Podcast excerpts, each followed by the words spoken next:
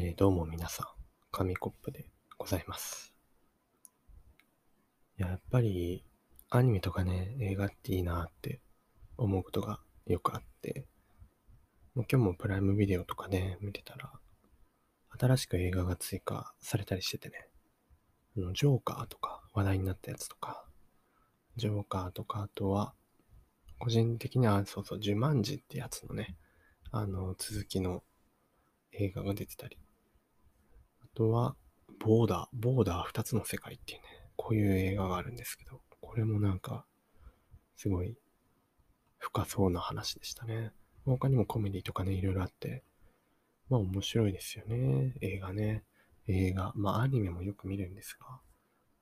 やっぱりもう、サブカルってよく言いますよね、サブカルチャー。まあでも、映画とか音楽っていうのは、まあもはや、もはやというか、そんなサブカルではないのかもしれないですね。でも、まあ日本で言えばよくアニメとかね、漫画はサブカルチャーだなんて言われたりしてますが、まあ、もはやでもサブカルじゃないような気もしますよね。これだけいろんな人に浸透してきて、もうただのオタクの文化じゃなくなってきてるなっていう思うところもありまして、もはやそのメインカルチャーの地位をね、脅かしに来ているんじゃないかって言っても過言ではないアニメですが、まあ、今日はそんなね、中でも、まあこれとは言いつつも、まあなんかサブカルであるからこそいいのかもしれないみたいな部分もありますよね、アニメだから。なん、なんていうかな、こういう見たい人が見て、そのマニアックな中で語るっていうのも、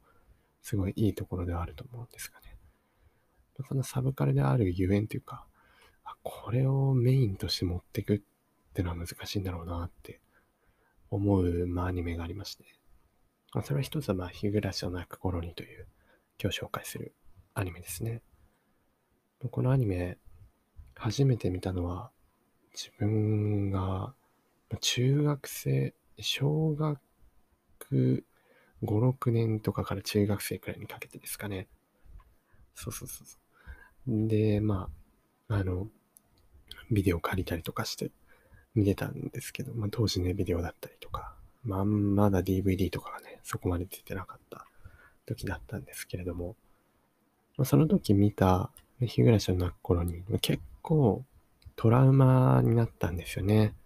まあ小学生とか中学生からすれば、まあ、かなり描写が結構グロテスクだったりとか、まあ、ホラー要素もありつつ、まあ、かなりトラウマになった覚えがあったんですけど、一応全シリーズをその時見て、で、まあしばらく忘れていたというか、まあ頭の片隅にね、あったんですけれども、今年になって、このラジオでもだいぶ話してると思いますが、ま、リメイク版かと思ったらリメイク版じゃない新シリーズが出たんですよね。それがあの、日暮らしの泣く頃に GO ということで、長いんですよね、まず。大体のアニメとかって1期12、ワンクール12話とか13話とか、そんくらいで終わったりするんですけど、まあ最近見てたね、スーパーカブとか見てましたね。とかのアニメも12、3話で終わってたんですけれども、もうがこの日暮らしの泣く頃にっていうのはね、あの24話。結構長いんですよね。24話ね。まあただ、この日暮らしの泣く頃にって、まあどういう作品かというと、まあ、まずこの、そうですね、すごい端折って、そのもうキーの部分だけ話すと、まあ、繰り返し、繰り返される運命の中で惨劇を回避するみたいな、そういう感じですね。まあ、ループものというか、パラレルワールド的な、まあ、日暮らしの中ではかけらの世界なんて言ったりしますけど、まあ、そういう、まあ、惨劇を回避するためにね、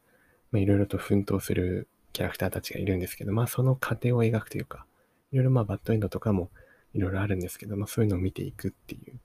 話でして、まあ構成としては、出題編と回答編というのがあって、まあ、大体出題編でいろいろ謎を残しつつ、回答編で回収していくみたいな展開なんですよね。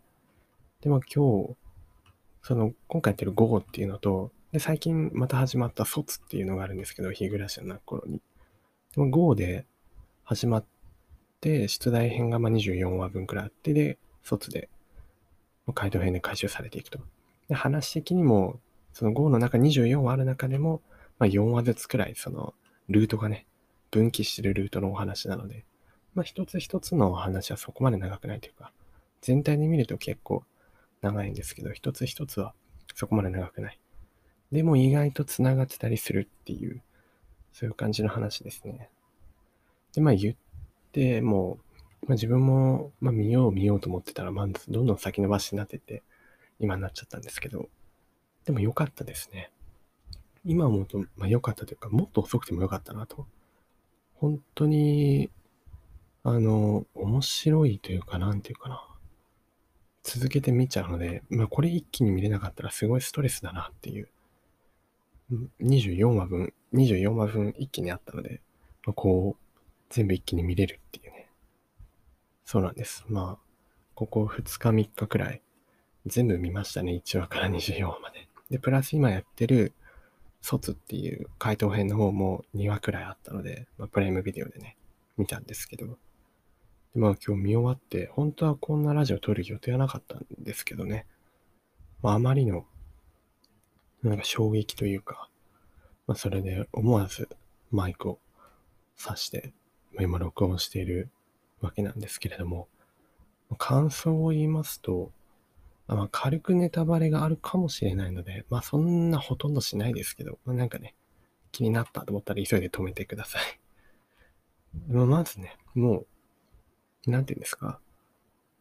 本当にリメイク版だと思ってたんですよ。昔やったやつをそのまま新しくするみたいな、新しい絵のタッチでね。やると思ったら全然そんなことなくて。まあ絵のタッチは変わってたんですけど、話自体も結構新しくなっててですね、新たな展開を見せたりとかしてて。まああの、そうですね、この GO で言えば、14話から猫騙し編というね、話が始まるんですよ。そこからはもう、開いた口が下がりませんでしたね。でこう見終わって、まあ回答編も2話見終わって、まあ、少し繋がったんですけど、序盤の話とね。もう、放心状態ですね、今。な、何を、何を語れと言うんだみたいな方針状態に陥ってますね。で、回答編でその序盤と少しつながるんですけど、あ、ここがこういう展開、ああ、なるほどね、こういうことがあったのね、とか思うんですけど、その時のね、ま感動、感動というか快感というか、うわ、繋がったよっていうドーパミンと、あの、それでもまあ、日暮らし特有というか、救い、あまりの救いようのなさにですね、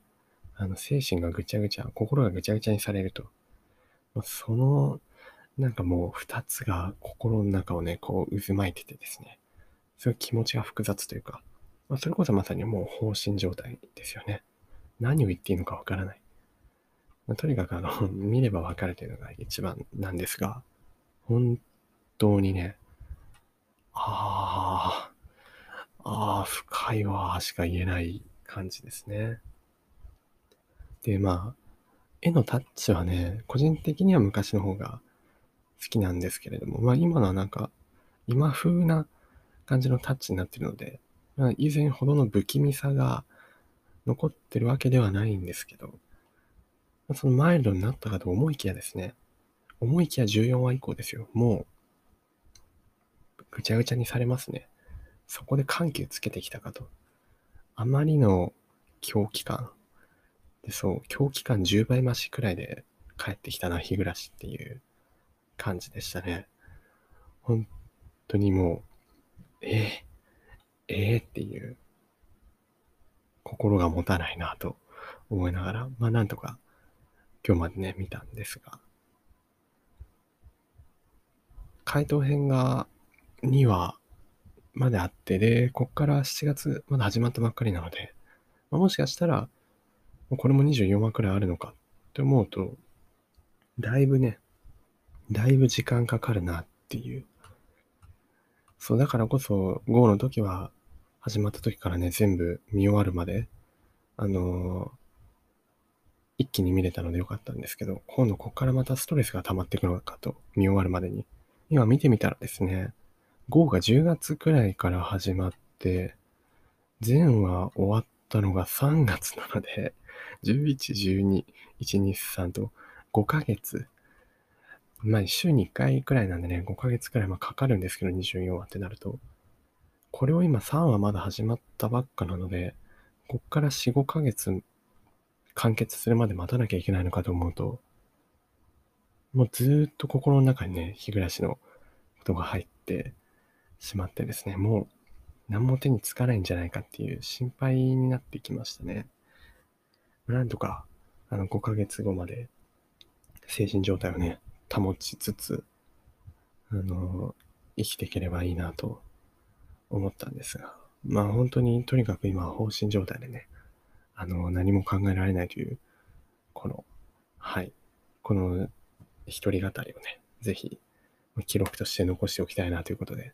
あの、マイクを回した試合であります。本当にね、本当に興奮した時はもう、あの、軽く涙、感動の涙と、ああ、まあ、鬱になるっていう、その、頭をかきむしってね、大変な、大変なね、もう、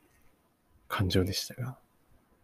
まあなんとか、はい、見終わったので、まあこれからも楽しみというか、にしてね、過ごしていきたいと思います、この夏。ちょっと涼しくなりますしね、背筋もね、涼しくなりますよ、日暮らし見てると。まあなんかまあこれで終わりなんですけど、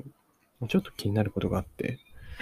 なんかね、まあ、頭かきむしてたりしたんですけど、まあ、頭はね、なんかそうそうそう、ああ、マジか、みたいな、こうガサガサガサってやってた、